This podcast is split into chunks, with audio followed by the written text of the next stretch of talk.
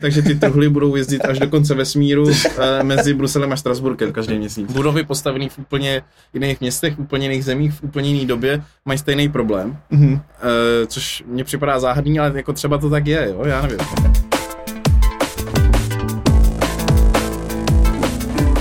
Ahoj, nazdar, čau. Ahoj všichni, vítám vás u dalšího dílu podcastu Homo Politicus. Znovu máme mezi sebou vzácného hosta i Martin Pánek, ředitel Liberálního institutu a ekonom. Zdravíme tě. A ještě kromě toho i emeritní asistent europoslanců.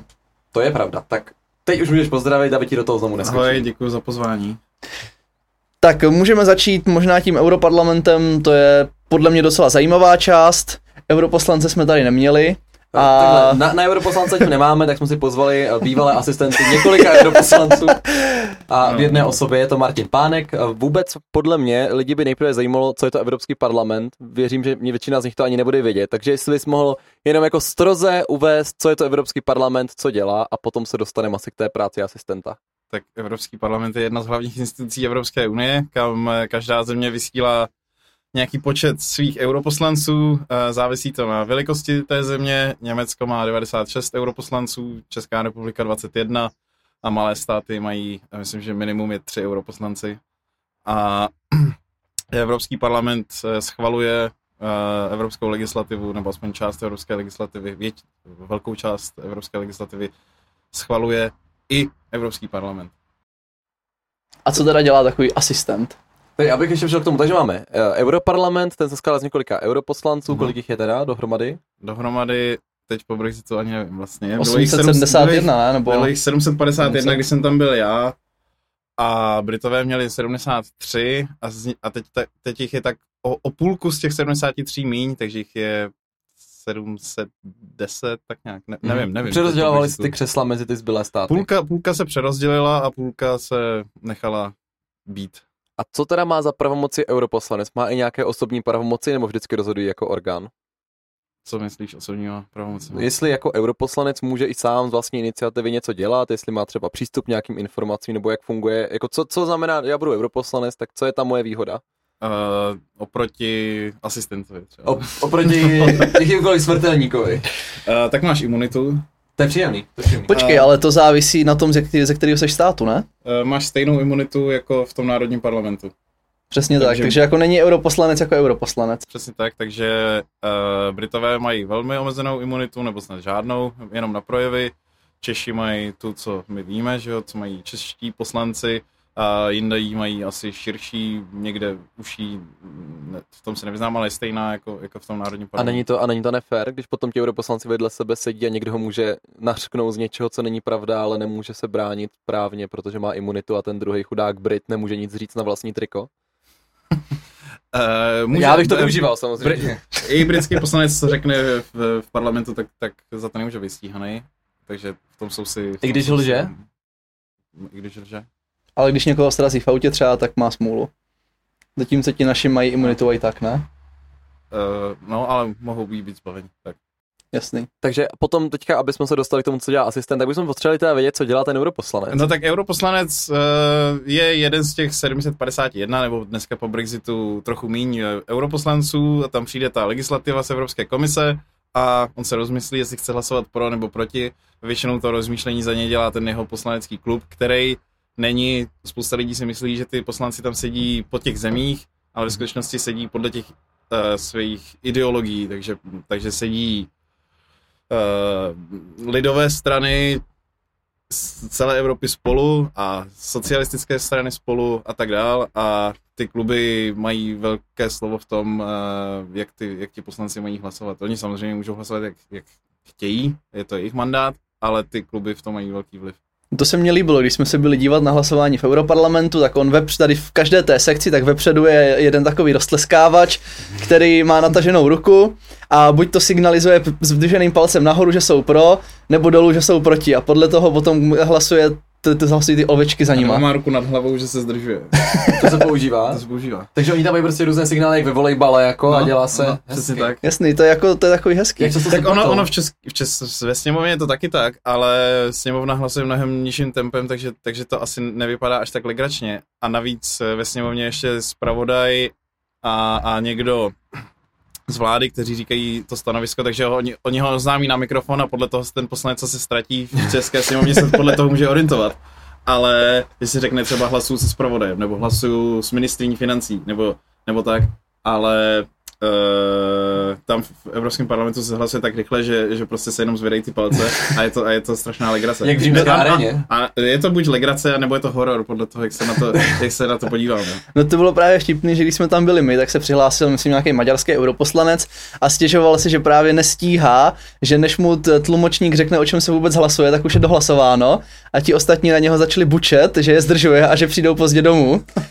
To je ještě další věc, že eh, většina těch předsedajících mluví ve svém rodném jazyce, nebo nevím, jestli většina, někteří mluví ve svém rodném jazyce, což eh, do angličtiny nebo do francouzštiny to jde přes jedno tlumočení, ale pokud mluví někdo z menšího jazyka, třeba, eh, třeba by mluvil český předsedající česky, tak Maďarovi se to dostává většinou přes dvě tlumočení, protože někdo to musí přetlumočit z češtiny do angličtiny nebo do francouzštiny a z té to někdo tlumočí do té maďarštiny. Taková a, tichá pošta, Bůh ví, co vůbec se k ním dostane. Vzhledem, vzhledem, ty tlumočníci jsou podle mě skvělí, takže, takže to asi bude přesný, samozřejmě v té rychlosti asi někdy se spletou, ale ty jsou, ty jsou fakt výborní lidi na svých místech, ale to zdržení přes ty dvě tlumočení je značný a při té rychlosti uh, se fakt podle mě nedá stíhat. To, to co říká přednášející a, a to, co slyší uh, vlastně ten poslanec, to už jsou často asi různé věci v té rychlosti. Aha, a moment, takže se stává to, že hlasují špatně? Stává se to často? Uh, je tam, není, neděje se tam to, co se děje v České sněmovně, že po každém hlasování se poslanci seběhnou tam u toho pultíku s tím počítačem a koukají na tu sjetinu a, a ukazují tam na sebe, kdo jak hlasoval. Uh, to se tam neděje a, a že by se opravovalo hlasování někde až sedmkrát nebo kolikrát se opravuje v České sněmovně hlasování, to se tam neděje, všechno platí, jak to je. A pak si můžete podívat na tu sjetinu, teda jak se říká v České sněmovně, a tam je vždycky, po každém hlasování je políčko, poslanci, kteří, kteří si přáli hlasovat jinak. A, a je jich vždycky spousta. Moment, a co když to vyjde tak, že poslanci, kteří si přáli hlasovat jinak, tvoří většinu? A I s těma, co už hlasovali Ty proti. opravy vůbec nejsou uh, zavedený v jednacím řádu, uh, takže prostě platí to, co se ohlásí na půdě toho Evropského parlamentu a to, že si někdo do PDFka napíše, že chtěl hlasovat jinak, nemá vliv na, na to. Takže když se ukáže, že úplně všichni europoslanci chtěli hlasovat jinak a všichni chtěli být proti, tak ta legislativa už nejde změnit? Uh, asi ne, nevím, to je, to je asi na nějakého experta na evropský právo, jestli má, jestli má Evropský parlament nějakou šanci uh, opravit svoje hlasování. Nikdy se to nestalo za, za tu dobu, co jsem tam byl já. Jestli to nějak jde, tak nevím. Jo, tak zhruba jsme si teda představili, co dělá europoslanec a co teda dělá jeho asistent. jeho asist, asistent dělá v podstatě cokoliv, co ten Takže vaříš kávu, chce. žehlíš košily. Taky někdy. Košily jsem, se košily po Jsem, nikdy, košily jsem nikdy ne, nežehlil teda, ale kdyby mě o to poslanec požádal, tak bych určitě vyžehlil. tak jo, tak co jsi dělal ty? Protože ono vlastně existuje i několik úrovní těch asistentů, pokud je ale, je ta, ale je tam parlamentní žehlírna a celkem běžně ty asistenti nosí teda, pos, eh, teda čistírna a žehlírna a celkem běžně tam se nosí i poslancovi košile. Teda. David měl dobrou otázku, já bych šel do toho úvodu, kolik má teda ten europoslanec, předpokládám, že teda jsme si schrnuli, že činnost europoslance je, že teda sedí v Evropském parlamentu a hlasuje o těch nařízeních nebo hlasuje o legislativě. Prostě nějak náhodně tam něco mačká, prostě že jo? Hlasuje o, naří- o, o evropské legislativě, se pro proti a to je jako jeho činnost tak ti jeho asistenti mu asi nějakým způsobem pomáhají, tak kolik má vůbec europoslanec asistentů, jaký můžou být, jak je mhm. třeba rozpočet, to podle mě bude lidi zajímat. Běžně mají poslanci dva až tři asistenty, Uh, někdo má jenom jednoho, někdo žádnýho. Kolik bere potom, když jenom jeden? Má asi 19 tříd těch platů a může brát od cokoliv od tisíce euro nebo 1200 nebo kolik je ten minimální plat po asi 8,5 tisíce euro hmm. měsíčně. To je uh, slušný. To jo, to je hezký plat. a uh, ale celkový rozpočet na asistenty je, myslím, že 24 tisíc euro měsíčně, mm-hmm. takže ty poslanci mají dva, tři asistenty v Bruselu a pak můžou mít libovolný, v podstatě libovolný počet asistentů doma ve členském stát, ve svém členském státě uh, a můžou jich mít tolik, kolik se jim vejde do rozpočtu. Takže byl, byl nějaký rumunský europoslanec, jestli se nepletu, který jich měl 21. Tak oni ale asi tak... berou v Rumunsku malý platy, takže on se to rozdělil mezi hodně ale, lidí a měli nadprůměr ale, ale jako aby jsme byli fair, tak uh, ty poslanci, ty asistenti můžou být třeba na poloviční úvazek nebo na čtvrtinový, takže, takže 21 poslan, asistentů na čtvrtinový úvazek, nakonec může být jenom pět asistentů, jako pět, Pět eh, plných plných úvazků. úvazků, takže to, takže to není, t- a z toho se to nedá poznat, z toho webu, kde jsou vypsaný ty asistenti, Co to nepozná. se nedá poznat, jaký mají úvazky. To znamená, že jsou dva úrovně asistentů, jedni, co sedí teda v Bruselu a jedni, co jsou v tom domovském státu toho europoslance. Jo a no, oba ty režimy se řídí úplnou, úplně jinou legislativou a má to úplně jiný pravidla. A A dělají to... jinou práci? Bo tak co, co můžou, teda... můžou v podstatě dělat stejnou práci, kromě asi nošení košilí, když někdo sedí v Praze, tak blbě by si mu nosili ty košile v Bruselu, ale, ale jinak můžou dělat cokoliv, nicméně jakoby běžně je to tak, že ty asistenti v Bruselu jednak jako dělají tady tu činnost, tu osobní uh, vaření kafe, nosení, nošení košilí a tak, a jednak pomáhají nějak s tím hlasováním a s tou agendou, běžnou jakoby tou pracovní agendou toho europoslance, tou vlastní jakoby tou legislativní a ti asistenti doma spíš fungují jako kontakt s voličem a kontakt nebo ně- nějaká síla pro toho poslance, jak mluvit s médiama, s voličema. Uh, Takže to, tak asistent dál. může být třeba tiskový mluvčí, může být jako Třeba. forma asistenta. A ono možná kromě těch asistentů europoslance, tak jsou i asistenti celé té frakce, je- to tak? Ano, je to tak. E, možná bychom mohli zmínit, co to vlastně je frakce, nebo co to je Evropská politická strana, protože v tom je takový docela galimatiáš.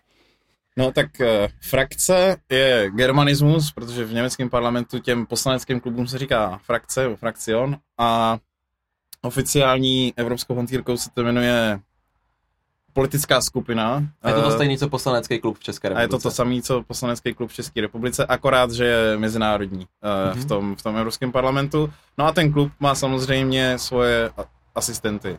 Uh, nevím moc teda, jak to funguje v, v, v České sněmovně, kolik mají ty kluby asistentů, to nevím, ale v, eh, v tom Evropském parlamentu mají obrovský počty asistentů. Uh, jedn, jako to, co z mého hlediska je zajímavé, tak na tu politickou činnost, takže je většinou jeden aspoň aspoň jeden asistent na každý výbor, který prostě sleduje, co se děje v tom výboru a má o tom nějaký přehled a doporučuje teda, jak, se má, jak mají poslanci z toho klubu hlasovat na tom výboru. To znamená, že asistenti frakcí jsou spíš jako ti expertní znalci nějakých oblastí a ti asistenti europoslance jsou spíš jako jeho pravá ruka, který mu pomáhají. Uh, dá se to tak říct, ale uh, taky tím, že ten klub je mezinárodní, tak, tak ti asistenti, ti, tak, eh, ty konkrétní k, toho, k tomu poslancovi, ti bývají taky někdy mez, mezinárodní, ale mají víc na zřeteli uh, buď nějaký osobní zájmy toho poslance, a, a nebo o, i zájmy jakoby té země, že nějaký téma je víc um, důležitý v nějaký zemi než v jiný, anebo prostě přesto, že spolu sedí v té frakci, tak ty národní strany na některé věci mají jiný, jiný názory a to ohlídají pak spíš ty asistenti toho poslance, než aby to ohlídal jeden nebo ten tým těch asistentů, kteří mají v těch velkých klubech na starosti prostě mm. uh, několik set poslanců, že jo, tak, uh, tak to se, je tam nějaká dělba práce logická. A ty jsi byl asistentem už několika europoslanců, takže jsi mohl posoudit, jestli ta tvoje role byla třeba u každého europoslance jiná. Já jsem, nebo jestli... já jsem sériový asistent. Sorry. to je to jedno, kdo přijde, tak tomu prostě asistuješ. Přesně tak. Jo. Takže jsi dělal, a dělal jsi každou jako jinou agendu, nebo jsi dělal jako hodně podobnou? Nebo jakou agendu teda dělal jsi ty konkrétně jako asistent europoslance? Uh, trochu se to lišilo, uh, když jsem byl u českého europoslance, tak tím, že jsme byli, tě, ten Čech byl v tom klubu jenom jeden, tak jsme vlastně museli dělat víceméně úplně všechno. Mhm. Uh, pak jsem byl u Britů a ti Britové naopak byli největší uh, strana v tom, Mhm. v tom našem klubu, takže my jsme měli tu dělbu práce vymyslenou výborně, vymyšlenou výborně rozdělenou, že každý si ho sledoval ten svůj výbor a já jsem pak třeba, když jsem byl u těch Brit- Britů, tak jsem se vůbec nezabýval tím, co jde na plénum. Mhm. Uh, to šlo úplně mimo mě, vůbec jsem se tím nemusel zatěžovat, uh, to si pohlídali jiní asistenti a já jsem se jenom soustředil na ten svůj výbor. Když jsem byl u toho Jaký to Čech- byl výbor? Uh, to bylo několik výborů, který měli časově omezenou působnost a zabývali se daňovými zločiny, daňovými úniky, eh, vyhýbání se daním. Aha, takže ty jsi teď odborník na daňové zločiny a vyhýbání se daním. Přesně To tak. se, to se hodí znát takového člověka. ano. to europoslanci potřebovali zjistit, že jo? Je No a ty jsi chtěl, já jsem tě přerušil, ty jsi chtěl říct, co jsi dělal u českého europoslance? Uh, tam jsme se spíš soustředili uh, na to plénum, protože nebyl úplně čas nebo ochota eh, ze strany toho europoslance jezdit na ty výbory, takže tam jsme se víc soustředili na to plénum a dávali jsme pozměňovací návrhy na plénum třeba zjišťovali jsme, jak máme hlasovat, jak to máme komunikovat s voličema, co máme vypíchnout z toho, z těch hlasování na plénu. Mm-hmm. A, a protože že byl jeden a měli jsme jakoby malou tu kancelář, tak jsme řešili i kontakty s médií a kontakty samozřejmě s těma uh, lokálníma asistentama, s těma asistentama v těch členských, v tom členském státě v Praze teda a dělali jsme toho spoustu, ale bylo to, bylo to hrozně zábavný. Kolik se toho tak projedná na tom jednom zasedání? Uh, jak, jak kdy. Uh, když nastupuje nová Evropská komise, jako, jako loni na podzim, tak je té legislativy strašně málo. Pak uh, naopak před volbama je toho strašně moc a já jsem pro zábavu chtěl vytisknout všechny uh, ty věci, o kterých se má hlasovat v tom, v tom, na, na tom vlastně posledním zasedání před hmm. eurovolbama za jeden den a uh, jako já bych si mohl dojít do toho tiskového centra a tam si ten štos z papíru vyzvednout a já jsem si říkal, tak já si to zkusím vytisknout. Tisknul jsem to uh, jedno celý odpoledne a jedno celý dopoledne. Uh, ty to, co pošle komise, plus všechny ty pozměňováky, co navrhli europoslanci, uh-huh. ke všem těm uh, zprávám, ke, vš- k veškeré té legislativě, trvalo to strašně dlouho vytisknout naší, na té naší parlamentní tiskárně a byla toho pak uh, plná truhla, což truhla je další, jako je, je na jiný téma, možná později v podcastu se dostaneme k truhle, ale bylo toho strašně moc. Když, když jsem to vyskládal na stůl, tak, tak ty lidi za tím stolem prakticky nebyli vidět.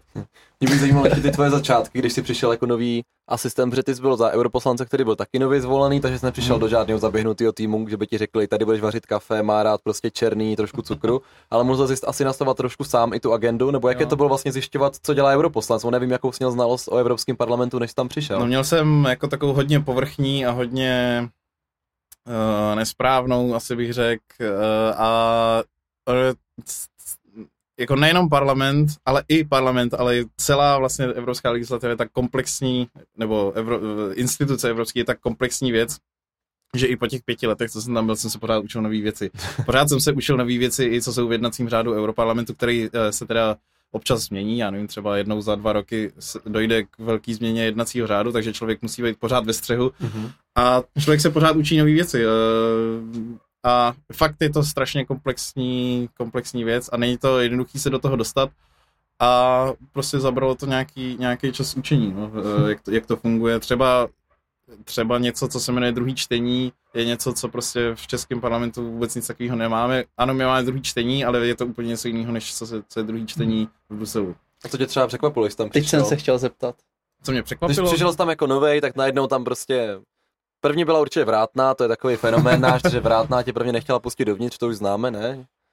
E, no tak... Pak byla malá kancelář, nebo bylo hnusný kafe, nebo co tam bylo? Kancelář je velká a teďka je ještě větší od nového volebního období, takže, to, takže to, to spíš člověka překvapí, jak je to velký. uh, je historka náš Faráže, když tam přijel poprvé v roce 1999, tak ho vzali do jeho kanceláře uh, třema výtahama, protože ne každý výtah jede na správný místo do správného patra a tam ho vzali do té kanceláře, on to popisuje v té své knize, říká, no, taková prostorná kancelář, tak, tak jsem říkal, jo, děkuji, to, to bude stačit. A oni ne, to je kancelář pro vaše asistenty, vy máte jinou. A on má tu samou v podstatě, akorát je tam teda jeden a ty jeho asistenti jsou jsou v té, jakoby v tom samém akorát vedle, ale jich tam víc. No ale od toho nového volebního období uh, vlastně dostali ještě třetí každý poslanec kancelář, mm-hmm. takže teďka už tam spousta místa dá teď se tam dělat plesy snad, jako to je str- místa jako fakt hodně. A co mě nejvíc překvapilo, Uh, tak pro mě tě překvapil plat? Překvapilo mě asi, že, že přímo v parlamentu jsou tři banky, uh, že je tam ka- kadeřnictví a nechtový studio, to chodí europoslankyně, než do zasedání si mají plenární zasedání, zlomí se jim nehe to papír, tak letí jako rychle. No, I europoslanci. no, tak musíš vypadat dobře, že jo, na jednání. A e, Překvapilo mě teda asi jako z té jako serióznější stránky, jak, e, jak, jak jakou prostě uh, malou šanci cokoliv ovlivnit nebo mm, cokoliv udělat mají ty opoziční strany nebo ty euroskeptický prostě kde ta legislativa se valí podle mě neuvěřitelnou rychlostí a není šanci lidský prostě, aby ta opozice s tím cokoliv udělala. eh, nejenom proto, že prostě má mnohem méně lidí, než, než kolik je armáda úředníků mm-hmm. Evropské komise a kolik, kolik asistentů mají samozřejmě ty velké kluby, ale i to, že, že jich je tolik, těch poslanců, co, co chtějí být pro tu další a další legislativu, že oni se s tou opozicí vlastně nemají vůbec žádný důvod bavit a taky se s ní nebaví. Mm-hmm. Takže ne, ne, nedochází tam k žádnému dialogu a jednání nad těmi kon- konkrétními kroky. Jo, ale ne s, tou, ne, ne s ECR a ne s, s, EFDD, to prostě, oni se pobaví mezi sebou, lidovci, socialisti, pobaví se s ALDE, nebo dneska Renew Europe, a my tomu jako něco můžeme říct samozřejmě, ale oni jako nic neovlivníme. Mm-hmm. Ta ECR se snaží teďka, já nevím, jak dlouho existuje, 10-15 let, se snaží dělat tu jako konstruktivní opozici, na rozdíl od teda uh, Faráže a, a jeho, jeho strany a nevím o tom, že by někdy něco vlastně ovlivnili. Takže vlastně výsledek je stejný. Hmm. Já si myslím, že jo, ale oni, oni by teda možná řekli, že ne. Oni by řekli, že dokázali třeba nějakou novou směrnici trochu zředit, že nebyla až tak špatná. Jo, ale tak fajn, ale že by něco zastavili, o tom ne, ne jako neznám ten případ, mm-hmm. že, by, že by něco takového se stalo. Dokonce David Cameron, když využil svého veta, něco, svýho, svýho práva něco vetovat, tak oni si to udělali stejně bez něj. Takže... uh, Jak se jim to povedlo? No, oni našli nějaký smluvní základ, že to můžou nakonec vlastně udělat bez něj a... Hmm. No vlastně ten europarlament je zvláštní v tom, že ti europoslanci ani ty zákony vlastní navrhovat nemůžou, že oni jenom můžou schvalovat nebo neschvalovat to, co jim je navrženo. Uh, je to tak, můžou, můžou navrhovat pozměňovací návrhy, mm-hmm. předkládat pozměňovací návrhy, o kterých se hlasuje. Uh, poslanci si myslí, že tu legislativu mění výrazně, komise si myslí, že ne. Uh, tak ta, pak víc se to mění v té radě, což v radě ministrů, takže ty ministři nebo náměstci za, ty, za ty členské státy, ty mají nějaký, mně připadá, že větší slovo, ale poslanci by nesouhlasili a oni si vážně myslí, já, já jsem se o tom bavil s, s let, kterým poslancem, s let, kterým asistentem, oni si vážně myslí, že tu legislativu mění výrazně, s čímž já teda nesouhlasím, ale oni si to uh, fakt seriózně myslí. a uh, uh, oni by, jako teoreticky třeba Český parlament, co by mohl udělat, je, že vymaže, že sice to přijde z Evropské komise, ten návrh, oni vymažou všechny odstavce a napíšou tam něco jiného. Mm-hmm. Tak pak je splněný to formální, že to navrhla Evropská komise a Evropský parlament jenom pozměňovákama to pozměnil, ale Evropská uh, komise to má možnost stáhnout tu legislativu, dokud uh, se tím nezabývá ta rada ministrů, takže pokud tohle mm-hmm. by se stalo, tak oni by to stáhli. Takže mm-hmm. oni, oni jsou prostě ten parlament jenom reaguje na to, co dělá Evropská komise a nemá tu iniciativu. No, to, to je správně. Mm-hmm. Je to správně? Myslíš, že to je správně nastaveno? Je, ne, že je to, ten výrok je pravda. Jo, jo. výrok je pravda, ale myslím, že ten systém není dobře nastavený. Uh, to není, ale jestli se dá opravit tím, že poslanci budou mít zákonodárnou iniciativu, to, o tom nejsem přesvědčený, protože uh, naopak to si myslím, že ta legislativa by byla ještě horší. Uh, ty, ty poslanci jsou ještě od, podle mě ještě odtaženější od uh, nějaký... Uh, Reality nebo voličů? Od, od nějak, já nevím, od uh, schopnosti posoudit tu legislativu, jak, jak bude fungovat, anebo vyhodnotit už existující legislativu, jestli teda splnila to, co oni si myslí, jestli nemá neza, nežádoucí důsledky, tak a já osobně jsem to říkám všude, že uh, když jsem debatoval za ty léta s lidma z parlamentu a z komise, tak lidi z komise, si se jsem se s nima třeba neschodnul ideově, ale byli to rozumní lidi, se kterými šlo debatovat nejenom nad to legislativou, ale i nad Brexitem a tak dále. A ty lidi, poslanci i asistenti v Europarlamentu mi přišli vždycky mnohem víc ideově zaměřený a mnohem, mnohem míň uh, ochotný uh, k nějaký racionální debatě. Mm-hmm. Takže si mysl, jsem přesvědčený o tom, že uh, zákonodárná iniciativa Evropského parlamentu by byla ho- výsledek by byl horší, než je to teď. A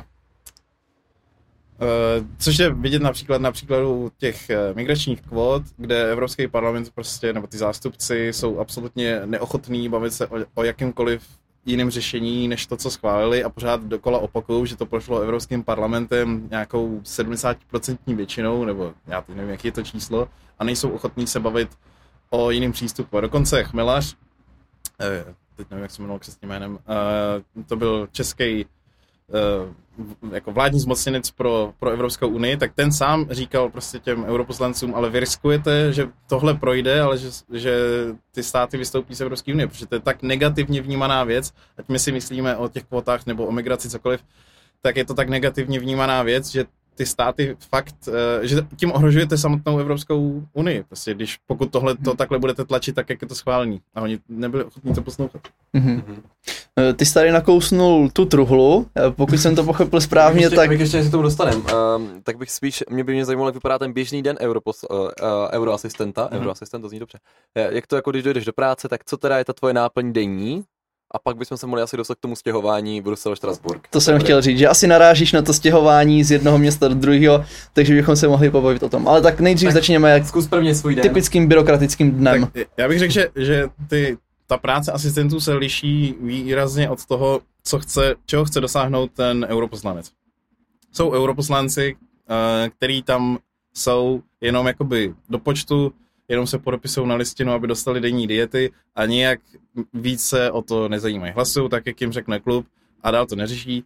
Uh, a ty mají samozřejmě jiný nároky na asistenty než eh, poslanci, kteří jsou jako Guy Verhofstadt třeba, považují se za reformátora Evropy, uh, tak je evidentní, že ten i asist, na to asistenta jsou kladeny jiný nároky. Pak jsou poslanci, kteří se skrz Evropský parlament chtějí dostat do národního parlamentu. Mm-hmm. Takže je evidentní, že ten uh, poslanec i ty asistenti se musí soustředit na to, jak tu práci toho europoslance hlavně komunikovat prostě těm národním voličům. Takže evidentně zase úplně jiná činnost. Pak jsou, pak jsou poslanci, kteří za, za všechno na světě se chtějí uh, nechat zvolit znova do Europarlamentu, což je zase, zase tro, trochu jiná liga. A prostě těch, těch zaměření těch europoslanců může být strašně moc. A uh, od toho taky závisí to co, to, co dělá ten asistent. Takže já, když jsem byl u toho Čecha třeba, tak my jsme náš cíl byl dostat ho do českého parlamentu. Takže my jsme se hodně zabývali tím, jak to komunikovat českým voličům, aby si řekli, hm, tady existuje alternativa, kterou bychom mohli volit do sněmovny. Když jsem pak byl u těch Britů, tak by, náš jediný cíl byl dostat se z Evropské unie ven. uh, takže, takže jsme to dělali a bylo nás teda taky víc, což, jak jsem říkal už předtím, což taky ovlivňuje tu tvoji osobní práci. Uh, takže je to hrozně různorodý, podle toho vlastně záleží na tom, co je cíl toho europoslance. Takže, ale normálně prostě přijdeš do kanceláře, přečteš si e-maily, které se ti už nastřádalo několik desítek a podívej se do kalendáře, zjistíš, že máš tady ty, tady ty schůzky, nebo tvůj poslanec má tady ty, tady ty schůzky, uh, musíš dát pozor, aby tam došel, musíš mu říct, uh, co, co kdo o čem bude hlasovat, musíš ho na to nějak připravit. Uh, spousta poslanců samozřejmě má o tom nějaký přehled, ale, ale mají toho tolik, lítají pořád zpátky do toho členského státu, chodí do médií, a tak dále, že musí, musíš jim samozřejmě uh, nějak asist, asistovat, musíš jim dávat nějaký ty briefy, co mají říkat, dáváš jim maily od uh, voličů a říkáš, já bych třeba odpověděl tohle, oni to schválí, že jo, nebo ne, uh, maily od jiných poslanců, že si chtějí sejít, od novinářů, lobbystů třeba a tak dále. A mezi tím někde se stih, stihneš dojít na oběd třeba a pak když, když, když máš krátký den, tak když, tak když domů v 5, v 6, když mm-hmm. jde poslanec do televize ještě v 8, nebo má projev někdy i v 10 večer, no tak tam seš uh, prostě do 12, do 10, 11 večer. Mm-hmm. Velký rozdíl je v tom, jestli je 3-4 týdny do plenárního zasedání, nebo jestli je plenární zasedání, ty týdny jsou jako fakt vyloženě jiný, nebo jestli je deadline na podání pozměňovacích návrhů, mm-hmm. tak je velký rozdíl v tom, jak, jak, na, jak kolik té práce je, že asistenti často mají, jako, no jsou mnohem flexibilnější, když je zrovna nějaký ten volnější týden, kdy do plenárního zasedání je daleko, eh, nebo do nějakého eh, důležitého hlasování na jejich výboru, když je daleko, tak jsou flexibilnější den předtím, nebo ten den toho eh, je té práce dost. A ty plenární zasedání jsou většinou hodně hektický a ty uplynou jak voda v podstatě. Mm-hmm. Ty utečou jak kajínek. Ale tak tím pádem se můžeme dostat k tomu, jak se točí plenární zasedání. Kde vlastně probíhá, že jo, to je to hlavní. Přesně tak. Tak eh, letos je všechno jinak. ne, tak to jsem ani nevěděl. Letos je všechno jinak a hlasuje se po e-mailech. To se dá? Jestli, no teď nově jo. Takže těch 750 lidí píše e-mail? Uh, Dáš odpovědět všem? No, Taky GDPR na to tady nehraje. Mají ty uh, se, hlas, seznamy hlasování, ty vyplní, takže tam je třeba já nevím, 150 hlasování, 150 nějakých pozměňovacích návrhů nebo odstavců, o kterých se hlasuje, oni tam vyplní plusy, mínusy, nuly a pak to podepíšou a pošlou e-mailem. Pro, aby se nenakazili covidem, tak se zavedla... A nemohli by to dělat normálně tady to. Uh, tak mohli a třeba, třeba už se jim to nebude ani chtít dělat jinak, jo? Ale letos, letos je to prostě jinak, než to bylo celý život a než jak to bylo za mě. To já už jsem vlastně Mhm. ani nezažil, tady ten nový model. Mhm. Uh, dřív se to dělalo tak, že podle smluv uh, o Evropské unii, nebo podle smlouvy o fungování Evropské unie, nevím, ve který z nich, ve, ve který z nich to je, 12krát, aspoň 12krát ročně musí být plenární zasedání ve Štrasburku, nebo ve Francii, takže, takže na to se stanovilo, že Štrasburg a většina těch plenárních hlasování, plenárních zasedání, plenárních hlasování je ve Štrasburku. Protože to musí být každý měsíc. Uh, nemusíte každý měsíc, kdyby se to udělalo 12krát za sebou, tak je to odbytý na začátku roku a pak by všichni mohli být uh, v Bruselu, A ale, spokojení. ale jezdí se tam jednou na týden, nebo je to na od pondělí odpoledne do čtvrtka poledne až A to jsou odpoledne. jako čtyři dny, takže to máš splněný čtyři, to Aha. se počítá jako jedna.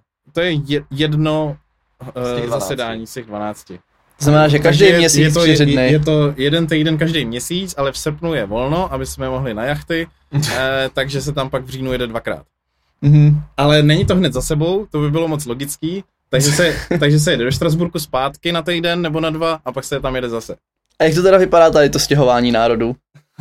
No, vypadá to tak, že v Evropském parlamentu asi 8 tisíc lidí celkem a zhruba tak Jako tři asistentů, byrokratů, co jezdí, nebo? poslanců, asistentů, uh, účetních, všeho. Uh, li- lidí z cestovky, který bukují ty lety a, a, a vlaky, uh, a, um, sekuritáků, ať už IT nebo jako fyzická security.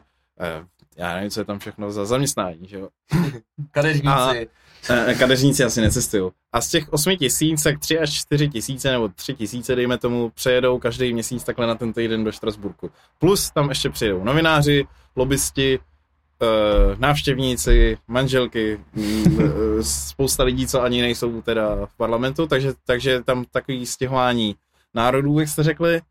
A eh, tam se samozřejmě ve Štrasburku nikdo nemá eh, jako nějaký zázemí, v Bruselu většina těch lidí bydlí nějakým způsobem, uh, takže tam mají jakoby druhý domov nebo svůj jediný domov některý i, ale ve Štrasburku nemají nic, to by se nevyplatilo, že jo, kvůli třem dnům za měsíc, tak, uh, nebo třem nocím, tak, uh, takže se tam spí po hotelech Airbnb, a Mhm. někteří uh, zkušení harcovníci z Moravy i ve svém autě a, a Uh, takže je to, je to tam trochu, trochu jiný životní styl.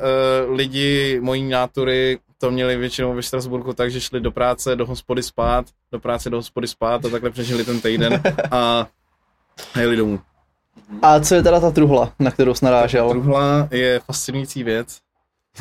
Um, je to podobenství o Evropské unii, možná by někdo řekl, když začal takhle ten Evropský parlament cestovat, což eh, politologové a znalci evropského práva mě asi opraví, kdy to bylo, já nevím, v 70. letech, nevím, tak neexistoval internet a když se teda jelo z jednoho místa na druhý, tak se všechny ty papíry a poznámky a to muselo nějak dopravit do toho Štrasburku. No, tak se vymyslel, vymyslel systém tru, truhel, každý europoslanec má svůj truhlu, do který vloží ty svoje věci a někdo ji nabere, naloží na kamion, všechny truhly odveze do Štrasburku, tam je vybalí a zase dá každému poslancovi tu jeho truhlu před jeho kancelář. Mhm.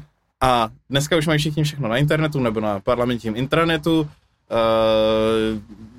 všechno se dělá elektronicky, nebo je to velmi jednoduché to dělat elektronicky, ale truhly tam jsou pořád. Uh, je zakázáno na té truhle, je to napsané, že, ta, že je zakázáno dávat tam cokoliv jiného než kancelářské potřeby, ale ta truhla je zavřená jednak a zamčená, takže, takže to stejně nikdo neskontroluje a za druhý ty nakladače by stejně neměli často kontrolovat, nebo nikdo by neměl často Mhm. kontrolovat. Takže jsou lidi, třeba jako já, co si tam vozí oblek, eh, aby, aby, abych si nemusel tahat oblek do Strasburku, tak jsem si ho dal do té truhly, že když už to jede ta truhla.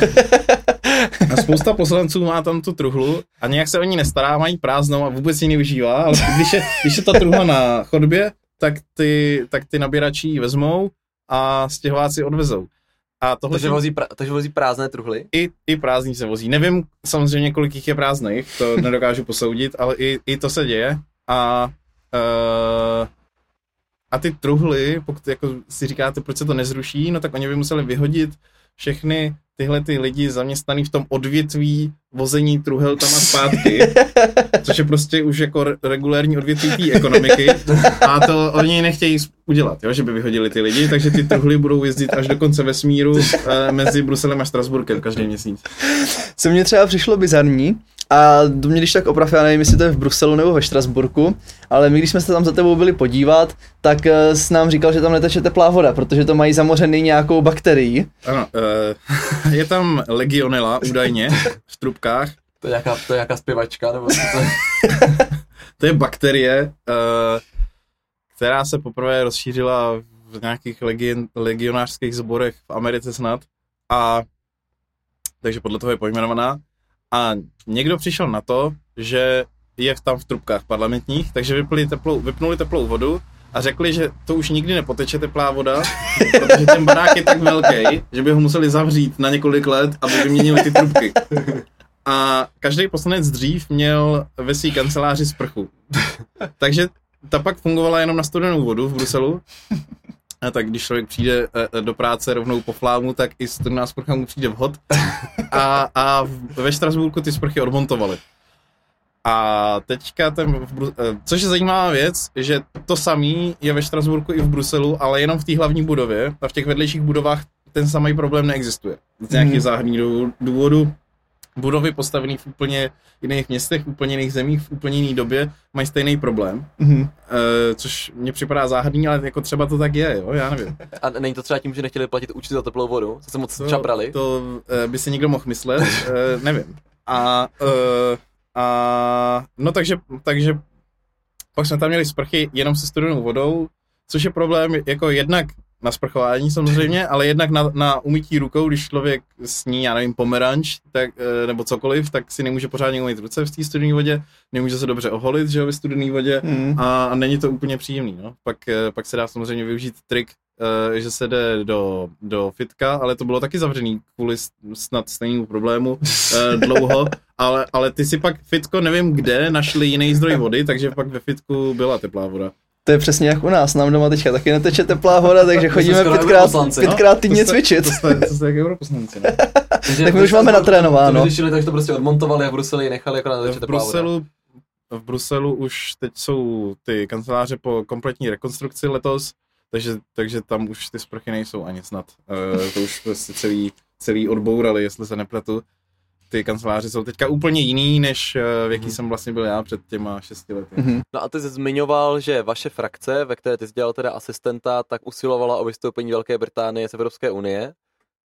No, ta naše strana, ta frakce, uh, byli tam, byli to takový jako euroskeptici až jako euro kriti, jo, eurokritici až euroskeptici, takže byly tam strany, co chtěli, aby ty jejich státy vystoupily z Evropské unie, ale byli tam i poslanci za strany, který uh, tohle neříkali. Takže, a, a byly tam strany, nebo jedna, která nejdřív, říka, nejdřív to neříkala, pak to začala říkat a propadla se v průzkumech, tak to zase přesto říkala. Takže, takže ten euroskepticismus měl různý stupeň u těch, u těch různých stran. A uh, já jsem teda byl u strany, která, která říkala, že chce, aby, aby Velká Británie, u britské strany, která říkala, že chce, aby Velká Británie vystoupila z Evropské Takže vlastně tvoje práce a mise byla splněna jako asistent. Ček proto ušel Martin do důchodu. Tak právě, proto, právě proto jsem mohl odejít do důchodu jako, jako, jako vítěz, že jo. To už jsem neměl čeho víc dosáhnout. To je, to je jako když vyhraješ uh, jako Bradley Wiggins Tour de France, tak ukončíš kariéru a A to bychom se možná mohli plynule přesunout, protože ty zprávy ukončil. By mě by právě zajímalo ještě to, to, ten odchod, jestli teda ta strana to nějak slavila, nebo jak se to prožívali, nebo jak to vypadalo. tak uh, oslavili jsme to samozřejmě. Uh, No ty, ty, jednak, ty, ty hůř přišel o práci, ale já, ano, no, poslanci, Nebyl- takhle, poslanci nebyl- taky přišli o práci, nebyl přišli o mnohem víc zájmu. peněz ještě. to je pravda. A, a já jsem naopak ale mohl pokračovat, rozdíl od těch poslanců. Já kdybych chtěl, tak jsem mohl jít dělat uh, asistenta uh, jinému europoslancovi, co tam ještě zůstal a já jsem o práci přijít nemusel, na rozdíl od europoslanců. Pro ně, Mhm. pro ně to je jako horší, protože některý z nich, uh, aniž bych na někoho chtěl ukazovat, tak uh, podle mě nejsou úplně uplatnitelný v soukromé sféře, tak uh, pro, ně to musel, pro některý z nich to muselo být horší. Mm-hmm. Ale oslavili jsme to samozřejmě eh, několikrát ve Štrasburku, v Bruselu i pak v Londýně. Eh, a eh, jsem si jistý, že poslanci i doma ve svých, ve svých pak jiných městech než jenom v Londýně, takže samozřejmě se to oslavilo. No a co jsem chtěl říct já, že můžeme plynule navázet, že ty teda, jak jsme řekli, šel z do důchodu, eh, minimálně tady toho eurokratického a začal se zvěnovat eh, de facto neziskovému sektoru a jsi teďka ředitel Liberálního institutu. Tak co to vlastně je, proč eh, se to rozhodl třeba dělat?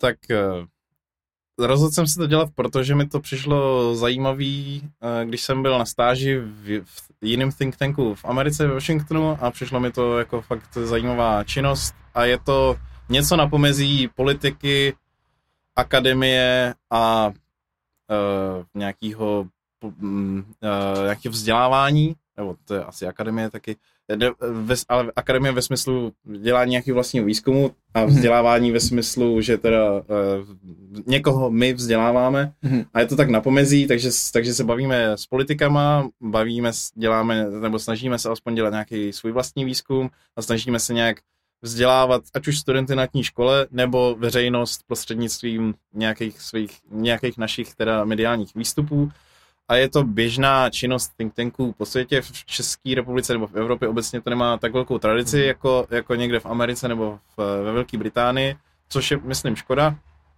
ale ten náš think tank, která má 30, nebo dneska už, eh, no 30 letou 31 letou tradici vlastně mm-hmm. a je snad na co navazovat. Je to, je to nejstarší think tank, co já znám, teda český. Jestli mm-hmm. někdo z nás starší, tak ať mi řekne, ale, ale je podle mě, podle mě v Čechách nejstarší. Tak já jsem zaznamenal hlavně aktivitu ke dní daňové svobody. To jsem nechtěl říct. Je teda den, kdy vy vypočítáváte, kdy lidé přestanou vlastně v úzovkách pracovat na stát a pracují mm. sami na sebe jako potom zdanění. A co jsou třeba takové ještě aktivity liberálního institutu, které bys chtěl vypíchnout? Na, nalákej diváky. Ten, ten Den daní svobody děláme teda 21 let, eh, letos vyšel nejpozději eh, v dějinách, protože my ho počítáme jako celkový, celkové přerozdělování eh, v české ekonomice, takže to počítáme výdaje vlády nebo výdaje veřejného sektoru na HDP. Letos samozřejmě HDP klesá kvůli, kvůli pandemii a výdaje rostou, takže logicky to se dalo i očekávat, že ten Den daní svobody vyjde nejpozději za těch 21 let. Je to asi naše, náš nejznámější projekt. Eh, děláme tu letní školu, jak jsem říkal, kde máme každý rok 50 studentů mm-hmm. a bavíme se o ekonomii, politice, fyzi, eh, fyzice ne. Fyziku bych chválil. Filozofii a o tom se teda bavíme v té formálnější části, což jsou ty přednášky, ty mm-hmm. semináře a pak eh, se studentama do noci se bavíme v podstatě o čemkoliv. A podle, podle nás i podle studentů vlastně ten, ten, jakoby ten networking, co probíhá mezi těma přednáškama, je snad jako skoro lepší než, než ta formálnější část, protože tam ty lektoři vyloženě zůstávají ty čtyři dny, pokud můžou mm. s těma studentama a baví se, baví se s nima od rána do večera na jakýkoliv téma, mm. na studie, co četli, nečetli, rozevírají se ty přednášky nebo ty semináře, co, co se tam odehrálo a je to, je to hrozně zajímavý i pro mě a myslím si, že i pro ty další lektory a, a evidentně i pro studenty, protože máme studenty, co už tam přijeli třeba po pátý, uh, takže asi, asi, někomu, asi někomu to něco dává. To je super. A uh, děláme uh, třeba příští týden máme dva projekty před spuštěním. Jeden se jmenuje Index byrokracie, kde počítáme, kolik hodin ročně stráví malá česká firma hm, papírováním nebo mm-hmm. nějakou prostě byrokracií, co se jí týká a 1. října uh, budeme prezentovat výsledky skore senátorů, kde hodnotíme senátory podle toho, jak jsou liberální, mm-hmm. což znamená, jak moc souhlasí jejich hlasování s tím, jak bychom o tom zákonu hlasovali my. Mm-hmm. A to jsme dělali už skore poslanců, skore europoslanců, skore senátorů a teďka děláme teda novější a, a aktualizovanější verzi skore senátorů těsně, nebo den před volbama. A mhm. všechny tyhle aktivity teda můžou naše diváci najít na liberálnicu.cz nebo libins.cz. A nebo na Instagramu, na Twitteru, na Prostě Facebooku, všude sledujte liberální, no, no, no. ať pan ředitel v důchodu se nenudí. Nebo na, na LinkedInu, na, na TikToku nejsme teda. Ale... Tak to byste měl začít. tak chcete být přece i pro mladý. No. Think tank, to je strašně, asi nejhorší slovo, co znám, jako to, to se nedá vyslovit. Tak já myslím, že to můžeme uzavřít a můžeme přejít do sekce brněnských, lomeno krajských, lomeno obecných aktualit. Kde máme takovou už tradici, že když pokud máme hosta, tak jako znělku mezi tady tou částí podcastu, mezi těmi aktualitami, je jeho oblíbená písnička. A, a to mám zpívat, nebo to vybrat ty? Je to Takhle, vlastně taková karaoke. Ty, ty vlastně řekneš písničku a my dva budeme zpívat. Jo? Ne, ne. to bychom asi nikdo neměli žádné Tak, posluchače. Vždycky by to skončilo, všichni by to poslouchali dosem. Uh, náš zvukař to tam krásně vloží. Tak eh, když jsme se bavili o té Evropské unii, tak já musím říct eh, písnička Final Countdown od skupiny Europe. Tak jdeme Okay. na to. 3, 2, 1, teď.